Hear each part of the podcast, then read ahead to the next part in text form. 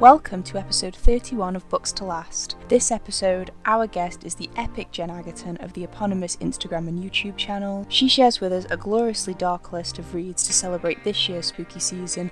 I hope you enjoy it, and for all who observe, I hope you have a most happy Halloween.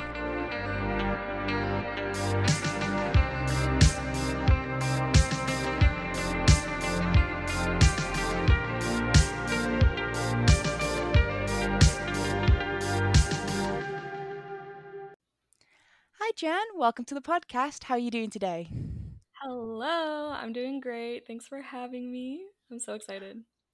I'm so excited to chat with you. Um, just tell us a little bit about yourself. Introduce yourself to the listeners because um, I obviously know you, but they might not. So it's good to know.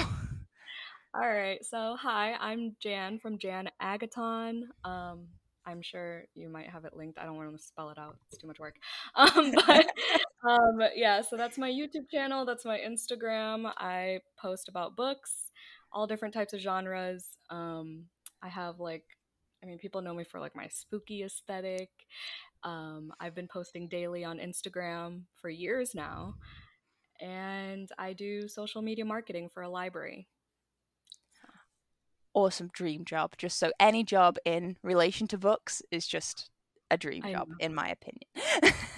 it's crazy. I think about it every day. I'm like, how am I getting paid for this? Like, this is my career right now. Well, I mean, that's something, and I definitely can second everything on sort of the Instagram front because your like aesthetic is just amazing. I just love your entire feed. Every time anything comes up, I'm like, yes, it's very distinctive. You know, it's your post. Thank you. That's the goal. well, um, what are you reading at the moment? Are you reading anything fun? We are getting into the lead up to uh the the spooky season. The uh yeah fall. Yeah. Any themed reading? Um, I'm reading my book club pick. Um, it's called The Cosmology of Monsters. Oh, that's another thing I do. I have a book club called the Full Moon Book Club, Ooh. and it's run pretty much through YouTube. I make the announcements on Instagram, but our live show discussions are on the full moon of every month. And I just did a little full moon readathon because the full moons kept getting earlier and earlier throughout this year. So yeah but it works out because next year oh my god i'm gonna talk forever. Um because next year we were just jordan and i were just talking about um like coincidental like happenstances you know? Yeah so next year august has act- has two full moons actually. So i'm gonna switch it back to having the discussions the month of the book club pick. So it all works out. Um i don't know if that made any sense but a cosmology of monsters I I don't know. A lot of people who have read it said they DNF'd or didn't like it. So I don't know. I don't know how I feel. I'm 120 pages in and it's giving fever dream. like I don't know what's going on.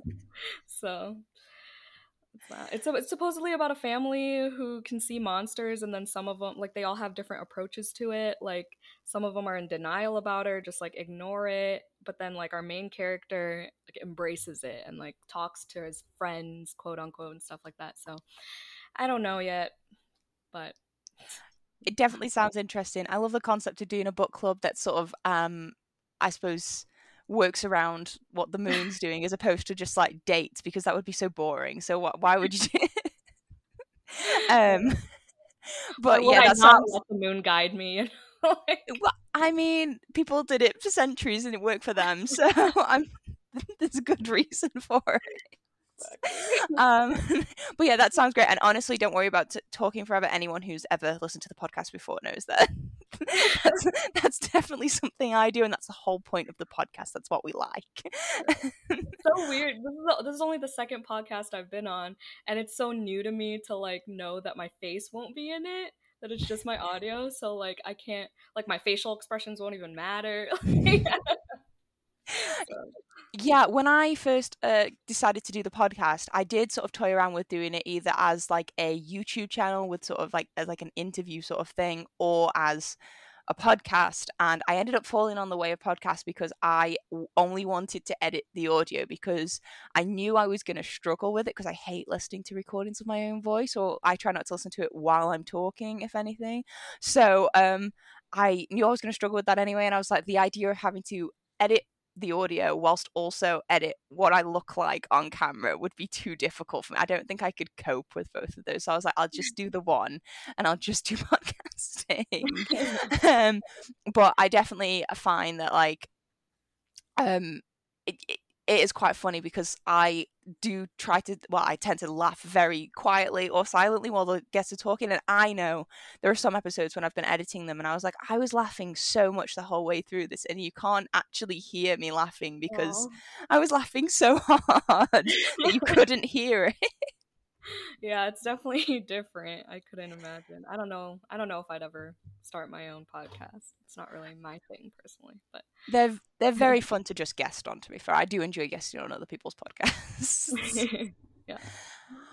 So, uh, Cosmology of Monsters is sort of your current read. We are going to get to talk about some books that you're slightly more sure on, that you're uh, uh, very much a fan of. Um, so when we get into your list, but uh, for listeners who don't know, the podcast um, challenges book lovers from I think we're literally I could probably say all over the world now. We've we've we've gone to quite a few different countries. Oh, cool. um, uh, to pick the five books they would take when cast away to a mystery remote location, and we always let our guest guest pick their mystery remote location. Uh, so, where would you, Jan, like to be cast away to? Um, I was thinking like Scotland somewhere. Like as soon as I see the synopsis of a book that says, "Oh, an island in Scotland or like a remote whatever in Scotland," I'm like, okay, auto read, you know. So I think Scotland somewhere. Scotland's a great pick. I um a, f- a few years ago in I think it was 2020 um I went wild camping in Scotland with my husband and my dog and oh, it's it's an amazing it's just an amazing country we didn't even get to see very much of it because we could only do four days um but uh, it was yeah amazing. So definitely a great place to pick. What are you thinking, um, building wise? Do you want a cabin or a castle? They do both. Ooh, a cabin. I'm I'm a sucker for a cabin. Yeah. uh, so nice, nice remote cabin in the Highlands of Wind and Wilderness. Uh, if I can talk, wilderness of Scotland. um, well, I mean, that's a very sort of uh, can be spooky, can be cozy, can be a lot of different vibes kind of setting. So, um, what's the first book that you'll be taking with you? Um, of course, A Dowry of Blood by S.T. Gibson. If anyone knows me, if you've been if you've seen any post by me for two seconds, I talk about A Dowry of Blood. Um, have you read this? I have not. It sounds sounds very so a surefire way to get any book on my uh, TBR list is for someone to say that they pick it on the podcast because they always end up skyrocketing right up to the top. But sorry, I interrupted. Go on. No, you're fine. So this is actually the I'm holding it up. I know they can't see, but you can see. Um, I can um, see. so this is actually the indie cover, and it just got picked up by Tor. Um, so it's re-releasing with a different, Ooh. uglier cover, lowkey cover in October. Um, but yeah, so this is a novella, and it's essentially an, a reimagining of Dracula's brides, um, but make it polyamorous. Ooh. And you know, polyamorous vampires. There's a threesome scene.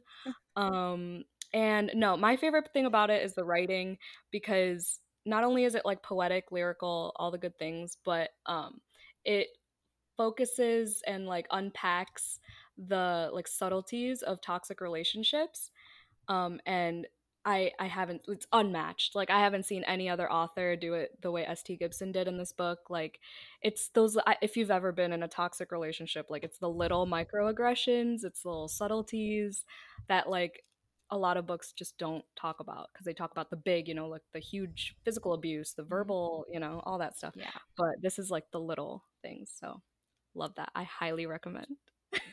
Well, it sounds fascinating. It's so good that uh, it's so cool to hear that it's been picked up by um, Tor. I really like Tor and a lot of the things that they they produce. They're a really good publisher. I, mm-hmm. I it's only since sort of um, spending more time, I suppose, in the book community and actually following publishers that I've started noticing threads of like, oh, a lot of my favorite books are, pre- are re- published by these different right. publishers um, and not these ones and uh, so it's really cool it's been picked up by a publishing and then but uh, obviously was like indie published in the beginning which is really really cool um, when you say sort of toxic relationships do you mean sort of like specifically uh, from a romantic angle or sort of generally just uh, um, toxic? Yeah, romantic. So the thing about this is that they never you just kind of know from the synopsis, I guess, and like word of mouth that it's about Dracula's brides, but they mm. never mm. mention his name. So like it doesn't give him that power, you know, the, the power of a name. Mm. And um yeah, so I'm actually rereading this again in October. Or no, this this month. I'm rereading this again for the third time. It came out last year and I already read it twice, so that tells you anything more. I have a canvas print in my bedroom of this cover because it's stunning. So, yeah. Um Oh, go ahead. I was gonna say it sounds it sounds amazing. I um I I always I mean don't get me wrong I I do enjoy the classic sort of vampire books, but I do find that um especially when it comes to uh vampire romances, it does tend to stray slightly more into romanticizing the idea of I suppose toxic and not very healthy relationships. So I think actually addressing them in a slightly um more nuanced way is uh it's it sounds really refreshing because like uh there are many very, very famous vampire books that we don't necessarily need to name that do not do that and maybe romanticize those exact toxic traits that uh, we, we, we absolutely shouldn't romanticize. Yeah, yeah, for sure. And polyamorous rep is obviously always really good because from what I'm aware, I don't think I've ever actually I think I think I've read very few books with it in, mainly because I don't think I had really cottoned on to the fact that I think some of the books that I had read, I don't even think I realized that there was polyamorous rep in them because I just thought it was like, oh no, that that seems correct. I was just like, yeah, no, I'm fine. Um, but um, I yeah, I don't really know um much about that sort of genre, I suppose, if that's the word I'm looking for. Mm-hmm. Um, and I don't really know thingy, but it's good to hear when any kind of representation is sort of done well. So. Yeah, yeah. So to go into it a little bit more, like it talks about like codependency, like manipulation, and just possession mm-hmm. of you know of your partner and stuff and it she does a re- st gibson does a really good job of like showing not telling so it's not like super straightforward but if you get it, you know, if you know, you know. The girls who get it, get it. but yeah, so that's a dowry of blood. a dowry of blood. A great start, and I, yeah, I, I have a feeling this is going to be a really great list to release in October, which is where this episode's going to come out. yeah, um, so what's the second book that you'd be taking with you joining a dowry of blood? Um, another one that I never shut up about is The Invisible Life of Addie LaRue by V.E. Schwab. Have you read this one? I have read this one, and it has been picked on the podcast before by, I believe, Tatiana from the Bookish Banter podcast. Um, mm. Tell me why you love The Invisible Life of Addie LaRue. So I have six copies of this book, so there's that. Um, I've only read it once though, and I tried to read read it and I'm I haven't made it through the reread. I don't know why, but I don't know. I the writing first of all, it's so it's it's so lyrical. It's just it's bookish.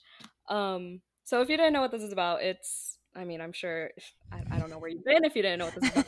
but this came out in 2020 and it's about this girl who did not want to conform to like 1700 societal norms um and didn't want to get married or whatever so she like prays to the gods and then she she prayed like a few minutes into the dark or whatever and then so so the devil was essentially what came down and answered her prayers and gave her so she was like i want to live a more full life and he was like okay you got it but no one's gonna remember you. I'm gonna give you immortality, but as soon as people like leave the room and come back, they're not gonna know who you are. So then you follow her for 300 years, and um, yeah, you just see how she copes with that. She like steals and gets away with it, and like meets all these people, but of course no one remembers her and it's really a lonely story i cried there's a little bit of a romance in there um and then she walks into this bookstore and finds someone who does remember her and then that's a whole nother part of the story but yeah it's it's interesting it's a great concept it is a really great con, con yeah, yeah. honestly i don't know what it is a really great concept. I um found it really interesting to see how V. Schwab um addressed the sort of very very practical and logistical difficulties of people not remembering you when they leave the room because it is so i mean aside from being kind of crushing for addie personally it is like so inconvenient in every aspect of her life. It is so difficult for her to just exist. Yeah. um and uh yeah it's a really interesting book. I will say i so i read it because i I'd seen it all over the internet. I'd heard about it. Every single person I knew seemed to be reading it. They were all crying about it. I don't generally cry very often. So I was like, almost took it on as a challenge, as if to think, hmm, is this book going to make me cry? It didn't actually make me cry. And I think it's because I was looking for the bit that was going to make me cry so hard that I kind of missed it. I feel that I've done that before for sure so yeah. I, it's because I was so like primed and ready to um start welling up. I just kind of got to the end and I got to like the last scene and I was like, oh, that's kind of sad, but. but I didn't cry about it. And I ended up like sort of posting on my Instagram, just sort of saying, "Is it me? Am I broken? Is there something not right? Is there a reason why it just didn't?" Um, as much as I, I really, really enjoyed, I did enjoy the story. I found it so interesting. It's one of those books that, like, I can say objectively as someone who reads a lot of books, it's so well written, it's so well crafted. Um, V. Schwab does such a great job of sort of, I think personally, of meshing the two. Um, I suppose well, they're not two timelines, but meshing the sort of past and the future and the way she sort of tells the story and i love henry very very much. Mm-hmm. um but a lot of people like luke too though. Like a lot of people yeah. ship her with luke. Okay so um i like henry very much because i know i should. Um luke is the epitome of the male love interest that i absolutely love but no i shouldn't. Right exactly. He yeah i um have grown concerned about my um I think I, am so I think I'm so unforgiving in real life when it comes to like morally grey people. But when it comes to a fictional character, I'm just like, yeah, no, I, go for yeah. Do what you want. It, but like you know, that's why that's the reason why it's fiction. You know, there's a reason why. Yeah, exactly. And I just think, I mean, there is like a definite sort of type in the kind of uh, love interests that I really, really like. Um, but he- yeah, Henry's very much, even though I kind of, I tell myself I liked him best because I feel like I should, but at the same time, I think in his own way he had maybe as many problems. He has his own issues, yeah. But he's very much cinnamon roll, and Luke is pretty much brooding, you know. yeah. Brooding and not very polite seems to me my um my type when it comes to right oh but yeah uh, this, this also goes you know talks about the whole like power of a name thing too because mm. she couldn't write her name say her name because no one would remember her so i like that aspect of it as well um i'm trying to think of what the, the chapters are extremely short so it goes by super quickly i think i read this in like a day or two. I don't remember it taking very long for me to read either. Yeah, I I definitely think the power of a name thought I always found really I found it fascinating that as well as sort of taking away people's ability to remember her, they also he also took away ability to sort of share her name, which I if they weren't going to remember her anyway, it feels like that was just like really twisting the knife. Right, right.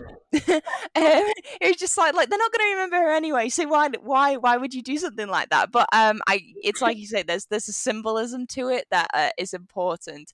I um yeah, there was parts of this book that actually probably did really get to me more. I think I was probably more upset um immediately after yeah I'd probably put a spoiler warning in the beginning of this episode anyway. But um, but yeah, the the just her coming to terms with the deal that she's made immediately afterwards and some of the things she has to do to get by, I think probably upset me slightly more. Even though I knew they were inevitable, as soon as I realized sort of the true the true consequences of what she'd done, I was like, no, it feels like this is absolutely where it's going to have to go because like I, I don't know how else it's going to work in the time period that she's in.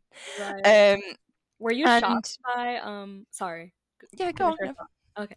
Um were you shocked by Henry's reasoning of like why he knew? So I actually thought it was so clever because I really didn't see it coming until it was explained. I obviously knew that there had to be someone who remembered her and there had to be someone who was different just because I don't like that there was going to be no plot to the book if it just continued to be like just this is how she's lived and then this is how she continues to live and that's the end.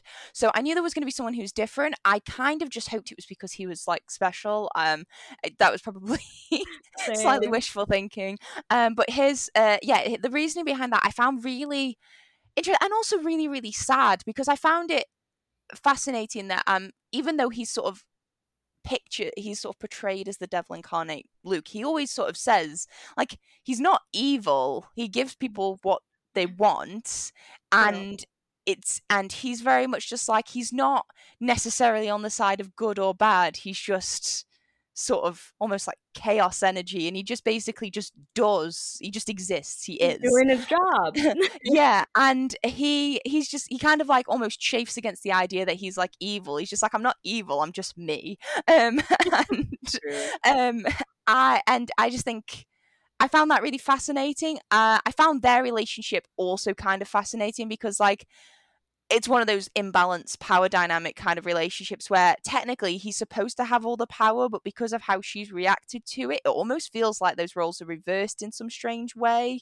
But it's all it's interest it, it's it is a really fascinating book and I really like the characters in it and I like that it is very much focused on those three even though there are sort of support characters. And um Hen yeah, Henry's sort of reasoning and everything behind his sort of character is so interesting as well and also kind of just and also really kind of like achingly sad as well because I mean Addie was angry, but I feel like Henry was sad and it just was different. Yeah. I didn't but, realize the synopsis says that she meets Henry who remembers her. So that's not a spoiler. Not technically, yeah, not a spoiler. But um yeah, and I think the a lot of what I took from the book, I think one of the reasons I think I probably didn't connect or sympathize with Addie as much as other people did, and not necessarily for a good or bad reason. I just didn't, I didn't really get where she was coming from. I probably sympathized with Henry a little bit more because um, I think a lot of what she wanted was tied to the idea of legacy and uh, leaving behind a mark on the world. And I don't know whether I'm just like unambitious or whatever, but for me personally, I live my life for me and I don't really care as long as the people, as long as the people in my life are have positively impacted by it. Um, generally speaking, I'm not looking to get into the history books where it very much felt like that, that was Addie's burning desire. She it's not that she wanted to be famous, it's that she wanted to be remembered. And that's kind of what makes her whole situation so much worse because That's so true. Yeah. Yeah. She didn't want her life to she wanted her life to mean something and she didn't want to be forgotten to sort of the annals of time like so many women from her era of history. She didn't want to just be someone's wife and that just be her entire contribution to the world around her and then yeah and for me uh, whereas for me like i i'm like mm, i'm not i'm and i'm just i'm just kind of enjoying myself. Yeah, right just vibing. Um, yeah. another another what? No that's not how i wanted to start that sentence. Um i want to say um yeah another another gripe that people have about this book is the whole um like whiteness of the countries that she visits. You know, that's yeah. the one thing I always hear from people, which I understand. I totally get. Um, I think there was, well, Addie was technically, Addie was bisexual, right? Oh yeah, yeah. And then there was like one black character, I believe, maybe one other gay character. So like, she tried with diversity, but yeah, she could have done a lot better for sure yeah, the diversity isn't really up there on it, and I don't know whether it's just me because I actually I remember being surprised by that, but not because I hadn't noticed it. When I actually read some of the characters in my head when I pictured them, I think I must have ignored their descriptions or something, but most of them were people of color because I was just like I don't know why. I just like the guy she meets in France in the cafe. Uh I'm so bad at retaining information. So like honestly, like knowing her knowing some of these characters' names is a is a big Yeah, I don't remember his name, but in my head, I definitely think I imagined him as a Donald Glover, like hundred percent. Like that's just who I pictured. and I was just like, and genuinely, I was just like, when I read, got to the end of it, I, I sort of read the book, and I didn't see any issues with the diversity because I think I inserted it myself, and I don't quite understand how it happened. Um, and then uh, when people were talking about how sort of white the history that she chose to incorporate was, I was like, I, I sort of sat back and thought about it. And I was like, oh yeah, because I don't think I think I was reading things that weren't in the book. That's so funny. Yeah, because she, you know, 300 years you follow this woman, and it's mm. like she only went to European countries for the most part. So that makes sense yeah. that people are bothered by it. Like, I get it. Yeah, so I mean, aside from my brain just auto correcting it because they read it, I was like, no, wrong, um, and then just and then just like changed it for my own purposes. Um, yeah, I it is, I suppose, yeah, disappointing. I get that the book is only so long, but also it is quite a long book. I feel like there definitely could have been mm-hmm. like forays into um different eras, and I don't know whether she was going on, I suppose, what's logistically practical. I mean, it was it was 300 years, but I, and, and travel wasn't, I guess, what it was back then, um, what it is now back then. But like, it it feels like she would have at least definitely 100% cross paths with like. I mean, colonialism like was just like happening, yeah. and she just never even sort of kind of I mean, there's like a brief mention to the fact that like Britain hasn't arrived in France yet. I think. I don't remember. But... Um, I think there's maybe something like that is not really. Um, yeah, it doesn't really address a lot of it, which is is disappointing. Um, I think. I mean, I don't think that she would, and she doesn't have to. But I, I, I, knowing how much that V. Schwab sort of researches her books and how much mm-hmm. she sort mm-hmm. of writes, and I do know that she sort of edits a lot of it down because I follow her on Instagram. I feel like she would have, uh, like, maybe a whole document of sort of additional material for Addie that she wouldn't have made she might not have used in the original one, which could I don't know, maybe become True. a novella or sort of like in Throne of Glass they did their sort of anthology of sort of five short stories about Aelin before the series mm-hmm. started. Um so I don't know, something like that, but uh, it's it's whether I feel like people definitely would read it because this is a book that people have literally got tattooed on their bodies. Um, I so, was about it. lowkey was thinking about it, but it's a really great. Uh, to be fair, the tattoo is a really great because I didn't connect with the book as personally myself. I mm-hmm. haven't just thought, but I did think, oh man, I kind of almost wish that I did because that's like a bookish tattoo that isn't obviously a bookish tattoo, and I was just like, that's that is a it's a very good one. So yeah, it's yeah. it great. And you're, I mean, I'm not surprised you own six copies because they were all gorgeous. Like every edition that was released was pretty. So not this turning into a whole Addie LaRue review. yeah, so it's tangents of what we're here for. We're here to talk about the books. But yeah, what is the third book that you would be taking with you um, to add to a book that I think both of them have like majority black covers? So I feel like this is going to be like a very pretty like. Yeah, they're all black covers. hey, that would make a very good uh, stack for book stack. Yeah, I almost got my white edition of Addie LaRue, but I was like, oh, let me bring my black one, and then I was like, wait, they're not going to see them anyway. Yeah, um, the the Illumicrate version with the the black with the white flowers is very pretty. It's my it was my favorite of all of them. Me too. My ex got this for me for like $150, and then some of my friends got it for free, and I was like, okay. Um, anyway, third book is A Certain Hunger by Chelsea G. Summers. Um, this one is not so long of a book either, but it's super dense. Um, it's about this 50 year old so you're reading from the perspective of this 50 year old in prison and you know from the start that she's in prison but you don't really know why but you also know that she's a serial killer mainly from like towards men and then but also a cannibal so okay. Do go on. So it reads almost like a memoir like i literally had to check one i had to double check to make sure this is fiction. And um so it reads like a memoir so you go through all the men that she's met all the men that she's killed and then she's also a big foodie so she talks about so she like takes like cannibal that's a foodie yeah yeah, so, so she cannibal. Takes, okay, sorry, go on.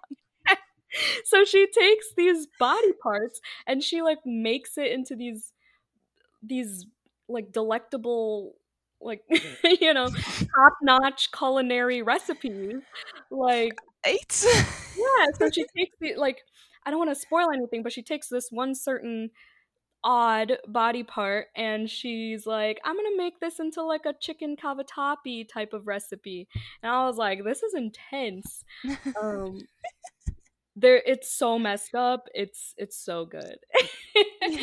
The writing is impeccable and like the re- the w- reason I picked up this book in the first place, like I've never heard about this book um, until I was shelving books when I first started working at a library. Shelving books, I was in the new section, and then I picked this book up because I've never heard about it, and like this cover with the mm. with the mm. heart, like come on.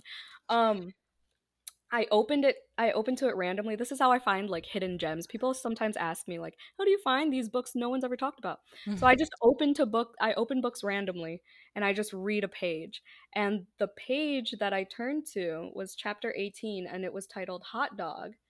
And then I read the first page and look at that the whole almost the whole page is highlighted, right? it talks about like love and it goes into it, it elaborates on love and all these like profound ways and I was like, okay, sold. And as like on the clock, I'm like buying it on Amazon, right? Mm-hmm. So yeah, that's how I thought of this book. But I think um I think it started as an Audible original and then I don't know, but I highly oh, recommend wow. this one if you're into like that type of horror, but also literary fiction with good writing. Oh, I bet if it's written like a memoir, I bet the or if it's an Audible audiobook, I bet that's really good. They do a good job of that kind of style of writing. Mm-hmm. I wonder. Oh, I wonder what actress they would have got for a, a foodie cannibal such as this woman. I I like the idea of. I mean, she's a serial killer, uh, and I like that she's a serial killer of men. And I know that probably sounds um concerning. Uh, yeah, the, the, I I always forget what the uh, word that means the opposite of uh, misogyny, but uh, there's misandry. I think it's called. Yeah, so it's probably. Uh, I think that's what it's called. Um, oh. I didn't know so it, it, means it means men hating basically in the same way misogyny means women hating. But um, I listen to so my uh, a past guest of the podcast Ruby uh, is on a podcast called Murder Moses, which is uh sort of true crime podcast where her and her friends chat about serial killers and just you know murders and stuff and that sort of thing. And they just just talk about them and tell the stories from start to finish. And generally speaking um i mean it's it it's not like women don't murder people. That's that's absolutely not true but like it's usually men. Yeah.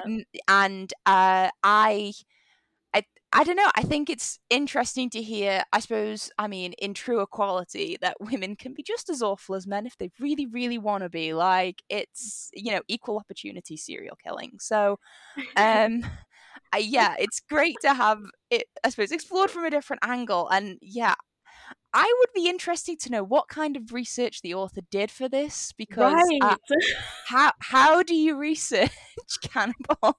Yeah, like I said, I had to double check because it it she made it so believable. Um, I had to check if she was.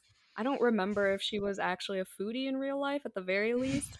Um, I had to do my research to see if she's actually killed anyone. Like it, it's intense. It's that good of writing. Um, yeah, it's a very fame femme fatale. I never, I never yes. know if I say that correctly. Sort of um, Black Widow, kind of. yeah. yeah. yeah. I that's it, it. sounds interesting. I think I would. Pr- I'm such a baby when it comes to horror, really. Um, and I it would probably give me nightmares, but I'm I'm almost tempted to maybe get the audiobook because um I am kind of interested now because I, I think the fact that it feels like it could be real is even scary. True. Yeah, and the twist at the end is really good because I didn't see it coming. Um, Ooh. yeah, that's all I'm gonna say. There's also a oh. wiener dog scene. Not animal abuse. There's no animal abuse, but yeah, the the wiener dog scene is is one that stands out to me for sure. If you know, you know. I feel like in a book about a female serial, serial killer who's also a cannibal um, and um, makes different delicacies and foods with the body parts of her victims, I feel like there are some things that were kind of inevitable. There were some things that it was like, well, you've got to try it, haven't you? If, if you're already down this path anyway. yeah. like, I mean, it's a wasted opportunity if you don't ex- at least think about I'm crying. okay. Um so yeah, very dark sort of uh horror but also I don't know, like I mean, Invisible Life of Addie LaRue, I definitely feel like it kind of falls into like a dark sort of spooky kind of fiction just because like I mean the atmosphere of that book is so like that. So I feel like it's got a really cool theme so far. Um what is yeah. the fourth book on your list? Um okay, so this one I, I don't even know how to go into this because I, I can see how this one is a little bit problematic because okay well let me just go into it. It's looking for alaska by john green right? Okay. So um i could see the whole like romanticizing um depression and smoking and all the things that are in this book. I get it. But this just personally from a personal standpoint this book I read this, I, don't know how many times I've reread this, but it's basically shaped me, okay, to who I am today. Um, it just, it, when I first read this, it was like early high school, and it just made me feel so seen with how, so Alaska's a girl, if listeners don't know. Alaska's a girl. Um, and this guy, Miles, is a very like quirky, awkward, lanky kid. And he goes to this summer school. No, I think it's like it's just a school in Alabama. Um, and then he meets this girl, Alaska, and she's very much the opposite of him. She's very reckless, impulsive, um, does drugs, uh, drinks a lot, like skips class, like all all the stuff that he's not. But he's of course extremely intrigued by this woman, and so he he like joins their friend group and everything and yeah so it just and then there's a like a so the chapters are like 100 something days before and then you get to the after part but you don't find out what before and after means until the second half of the book. And it's honestly really freaking sad. This one made me cry too. Um and yeah i just i felt so seen because of like i was like oh it's not just me who copes with things this way or like acts out this way um, as a teenager and um, and like it just made me feel so validated when i was younger. Um yeah because obviously like i would always get in not obviously but my mom obviously would get mad at me when i would get into trouble of any sort so i was just like okay there's a reason there's a psychological reason behind my actions here so that's why this book means a lot to me, and I've already reread it enough times to know that I will reread it again on a remote island in Scotland or whatever. Well, this has actually been picked on the podcast before by our past guest River, and I have not read it because I'm not. I've never. I've not really read any John Green. I tried The Fault in Our Stars and could not get past chapter seven. Um, fair, very fair. And I think it's because he deals with sad subjects. And I know he deals with them very well, but I don't deal with sad subjects very well. So um, I think that's why I avoid him. Um, although I do think, is it uh, which is the one that paper paper towns paper towns i think yeah. i watched the movie for that and i thought that was pretty good um mm-hmm. but looking for alaska i've sort of heard a lot about it and i find yeah what you say interesting about um i don't think dealing with difficult subjects and also the things that teenagers just do because a lot of teenagers do just they just do these things. And i think the idea of pretending that they don't for the purposes of fiction is kind of um like ridiculous. The idea that oh you can't write about these things because it might give people ideas is just you know yeah. stupid because a lot of people read these never read books about about these sort of things and they still do them. So um it's the like actually digging into them is probably a smarter idea of dealing with it because I think I mean the whole point of emotional intelligence is understanding why you do the things you do. It doesn't it's not to stop you from doing them. It's if you understand the emotions and the things that's that make you do things or how you cope with things, it helps you understand yourself better and then if you want to stop to doing them, you mm-hmm. can if you want yeah. to. Yeah. So- um this this book actually has gotten banned from a lot of schools and John Green John Green's a great person in general. I've read all his books. Um this one is unlike anything he's um written, I believe in my opinion. Um but this one's definitely like darker than the others, but um what was I going to say? He made a video uh, about like addressing the whole like banning looking for Alaska and stuff because there's this one scene he specifically mentions. Um, you could edit this out if it's too provocative or whatever. But he, he uh, Don't worry about it. but he talks about um this blowjob scene, okay, and he's like he's like, yeah, I've heard that like people are banning it because of the scene, and it's like, it wasn't me saying that your kids are gonna you know i'm telling your kids to give blowjobs or whatever like she wasn't even actually doing the thing she didn't know how to do it she just kept her mouth there and had to ask for help from alaska because she knew how to do it spoiler alert but um, but yeah so like john green was like yeah, she wasn't even doing the damn thing, and you guys are banning it, and I'm just addressing these things that teenagers do and, and, like and putting humor to it and whatever. It's a really mm. good video. It's like three minutes long. If you just search like John Green looking for Alaska ban or whatever on YouTube, yeah. you'll find it. But I mean, yeah, I'm surprised that that is the thing that got it banned just well, because I mean, there's, there's drugs and alcohol and stuff and swearing and stuff too, but yeah. yeah, but I mean, like, if I think about something like 13 Reasons Why, for instance, it's kind of like a lot of people I think I think books have to become popular for this to sort of happen to them. People like as kids start reading them and enjoying them, and then they come to the like the view of adults because I I feel like there are so many books, especially in like like not necessarily school libraries, but there are a lot of books that are like out there and easily accessible by young people that have got so much more wrong with them. I mean, like I know it's not exactly on the same level, but I mean there is like distinctly harmful things in so much literature that I remember being able to just pick up in my school library that I was just like, really? That's that's where you're gonna draw the line? Exactly. Like no okay, one's asking you to put it in your curriculum, you know. you don't have to teach it. It's just yeah. there. Exactly. So And also that just sort of exemplifies um how much adults forget about when they get older because I um not speaking from personal experience, but there is a time when people don't understand how uh, certain sexual things happen or work or to do them. Like you know it's not some it's not instinctual knowledge you're just born with. And that's like probably really relatable for a lot of people who read things exactly. because like it's not just something you know. Yeah. um so yeah it's just he makes a good I don't know.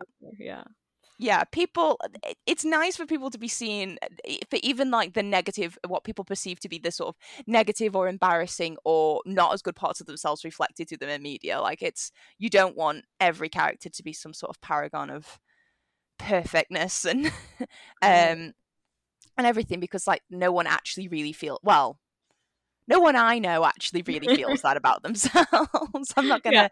Yeah. maybe there is someone out there who does, but um, no one of my acquaintance is quite so self-deluded. I don't think. Not not even if they tell everyone that they are. Yeah. Um, Very fair. So, looking for Alaska is your fourth. What is the fifth and final book that you'll be taking with you? I realize now that all of these are white authors, so oops. But um, Bunny by Mona. What? Sorry. I was going to.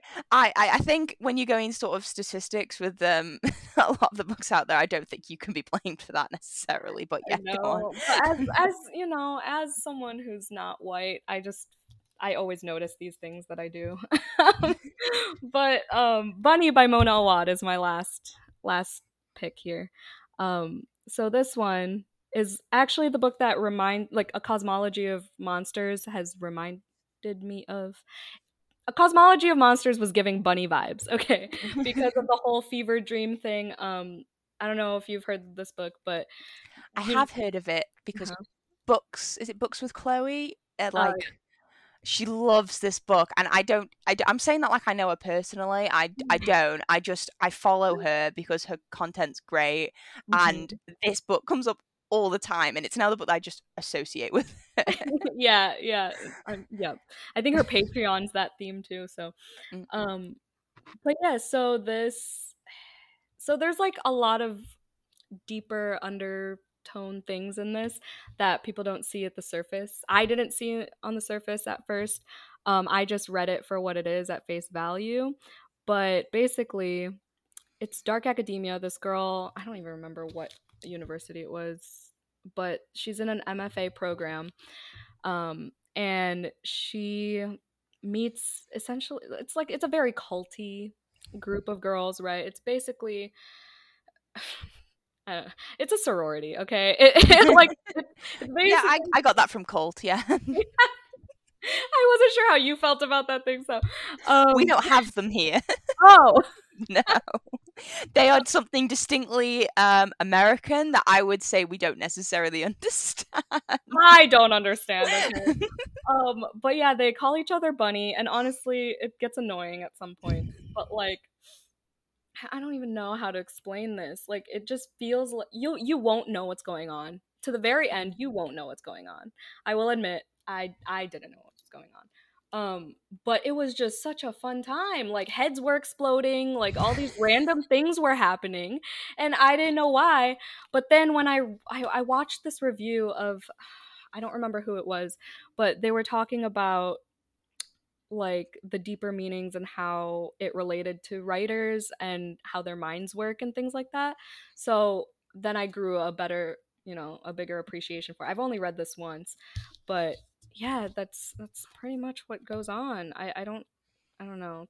It's it's weird. It's a very weird niche book. I like the books that people can't explain. I think I really yeah. enjoy it when someone can't give me a synopsis because I don't read the the the synopsis for books usually. Like I don't read because I find that it gives it away half the time. So like I just I I tend to go off recommendations a lot of the time the cover and then mm-hmm. like the author if it's one I've read uh, someone I've read before and um I just go on that so and uh, so I find it really I'm always really intrigued when it's a book that someone's like I just you got to read it you've just got to read it because like I can't explain it to you just it's just trust me you've got to read it um yeah. the idea of them all calling each other bunny is just making me remember so I've never seen the movie Heathers but I only know That's about what people compare it to, yeah. Yeah, but I only know about that because of um season 2 of RuPaul's Drag Race. Mm. Um because see so some of the contestants form their own sort of clique where they all call each other Heather um, because of the movie Heathers, and it's a joke that they have, and that's literally the only connection I have to that pop culture reference um, because I love RuPaul's Drag Race. But uh, yeah, I in yeah, interesting. I find I do find books about sororities quite because it's just yeah, it's a different concept. We have like societies in university over here, but they are apps. Mm. They're just like mm. clubs. They're like extracurricular clubs. Um, okay. They don't form part know... of your identity as much as sororities and fraternities, as far as I'm aware, seem oh, to do. God. Yeah, could never be me. I don't know if it's. It's technically not. It just says a clique of unbearably twee rich girls who call each other bunny and seem to move and speak as one. I don't even know what that means. But um but yeah, like I just it's not I know it's not for everyone, so I don't recommend it to everybody, but you know, if you're if it seems like something you're into, I would but give it a shot. It's, it's a it's a vibe. It's it's a vibe for sure. If you want to be highly confused. I mean, the people who love it love it. So there's definitely something uh, def- uh, going on there, and I I think it's strange because it is a very sort of I would classify it as kind of almost like a girly cover. There's a lot of it's like it's pink, it's got a bunny on it, it's called Bunny. I just think the way it's portrayed a thingy, but I I remember seeing it and even when I didn't know anything about it, even before you sort of described it to me, I was like, I know this is a dark book. I don't need to like you could mm-hmm. just look at it and it's just you read it and you just look at the cover and it's like, yeah, no, this isn't this there's there's something darker going on here and I can't put my finger on. The yeah. design of the cover is so good because it definitely portrays that without actually portraying it's like, it. It's like plain bad heroines too with the UK cover being bright is it yellow or pink too? Um plain bad heroines. Yeah, with the B. I don't know, but yeah, it gives the same the same vibe. Yeah. Well, um just for the listeners, um, do you want to just run through all five of your books before we talk about any honorable mentions, just so that they can have the list in their mind if yeah. they want to go and check any of them out? For sure. So the first one was A Dowry of Blood by S.T. Gibson. Second was The Invisible Life of Addie LaRue by V.E. Schwab. And then A Certain Hunger by Chelsea G. Summers. Looking for Alaska by John Green. And then Bunny by Mona Awad. A very great October list. I think that's honestly it's it's as if it's as if it was intentional. I mean, it obviously was. I I was like natural you, thing. I was like, you know, who's got a perfect October list that I've never heard of before because she's not shared it with me. Jan. Jan knows. I was like, that's who I'm gonna that's who I'm gonna have on that day. Um, so um, those are your five picks. But were there any books that um you almost picked or you wanted to pick but didn't for whatever reason? Yes. Um, so The Secret History was one by Donna Tartt. Um, I know she is also kind of problematic nowadays, but um, yeah, I, I can't lie that I I can't deny that I liked that. I loved that book.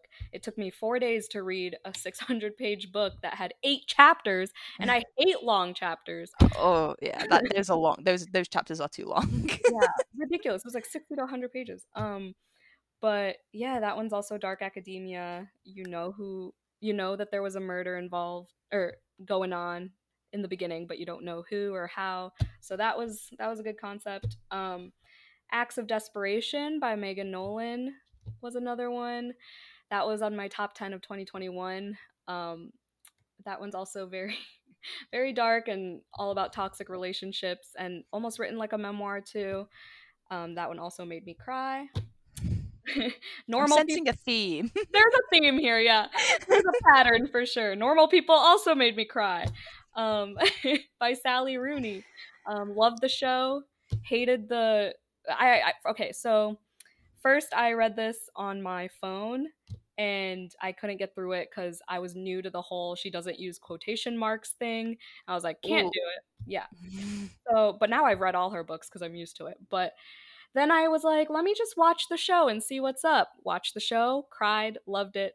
and then I'm a cancer, okay, I cry a lot. And then I was like, okay, let me listen to the audiobook now that I could put faces to names and I and the audiobook narrator has an Irish accent, so it was a whole thing. Cried again, the audiobook. and then I read it I read it physically this year finally. Um and yeah, absolutely loved it. So that one's also about a kind of toxic relationship. Oh my god. Okay, we're gonna move on. Um, I have a, so I've not read Hit Normal People, but I um have heard it because obviously they're they're making one of her other books into a show, aren't they? Um, Conversations, oh, with, Conversations friends? with Friends. Yeah. Yeah. yeah. I'm trying to see. I'm I'm looking at my favorite shelf right now. So to get a splash of color in there, you know, we have The Keeper of Night by Kylie Lee Baker. That one is a YA fantasy set in Tokyo. I believe. Ooh, um, and she's this Japanese Shinigami, half Japanese Shinigami, half British Reaper, and she it's like a whole like identity biracial identity thing. Um, but like that's one of the very few fantasies that I could in, like visualize things. I'm a very bad visualizer when it comes to books, and I don't know what it is, but there's a there's a name for it. It's called aphantasia.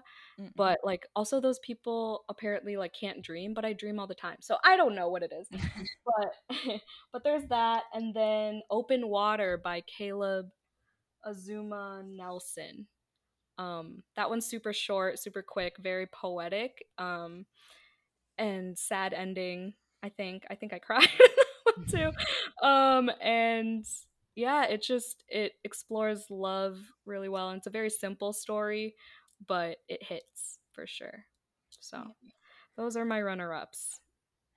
I find the concept of like just what you said about visual, I find that really interesting. Just because, mm-hmm. um, so I can't do that when I'm reading. When I'm reading, like physically, when I'm looking at the words, like I see the words, and that's kind of enough. I almost don't need sort of the images. But when I'm listening to audiobooks, podcasts, anything like that, um, I can visualize stuff really easily because it's almost as if like my eyes are free because I'm using my ears instead. So then yeah. I still sort of I, I'm quite a sort of visual person in terms of like I, and I use my hands a lot. You you you have seen during the recording. I talk with my hands, um, but I find that really interesting because I I I can't do it when I'm reading um like words, but I can do it when I'm listening to things. Mm. So that's yeah, sounds really interesting. And those seem like really great books to also check out if people wanted to. Um, as honorable mentions, I if listeners wanted to come and hear more recommendations about more books that uh, may have made you cry and and had other themes in them, um, but also books that don't, because you know it, it, there's range. Um, what, uh, where could they come and uh, check out your recommendations and reviews? So Jan Agaton is my channel, A G A T O N. There you go, I spelled it. um, and then yeah, also my Instagram. I just have one. Like I don't have a separate book club Instagram or anything. So those are mainly where I post. Um, I do have a Goodreads, but those are linked in my um, like video descriptions. And I'm trying to. I I haven't kept up with my blog, so forget it. but but yeah, well, that's really great. I recommend everyone go and check Jan out. Um, like I say, I love her Instagram. Uh, it's great. So yeah, go check it out. And uh, if you want to check out the podcast, uh, we are wherever you're listening to it now. So wherever podcasts are found, we're also on YouTube. Um, because I know some people prefer to listen to their podcasts on YouTube. And uh, we are at Books to Last Pod on Twitter and Instagram, although I am not using Twitter at the moment because mm. I spent five minutes on it yesterday and it reminded me why I don't use Twitter anymore. Fair. Yeah, I just made a new one because I locked myself out of my old one. I didn't even know book Twitter was a thing until like this year. So I was like, let me just make a whole new one. Yeah, book Twitter was like my intro to the book community. I think I sort of did blogging, and then it was book Twitter that sort of was my first foray into the social media aspect. Mm-hmm. Um, and book Twitter is amazing. It's just the fact that you have to come into contact with the rest of Twitter to get to it is the problem. I yeah, I literally spent all of five minutes on there, and I I think I saw I don't even remember. I think I've blocked out of my mind. It was just a post about something, and I was just like there's a mm. reason I don't come on here anymore. So I yeah, they're auto post over there, but you can follow the podcast because the podcast posts there even if I don't. Um mm-hmm. and yeah, Instagram at Books to Last Pod. Um, so yeah, go check us out, go check Jan out, and uh, thanks for listening, folks. Thank you so much for joining in. us. Thanks it's been it's been so much fun. I had so much fun, yeah. Thank you. And yeah, I hope everyone is having a great still having a great autumn slash fall wherever you are in the world, whatever you call it, um, spooky season, whichever. Um, and yeah, until next time, bye for now. Bye.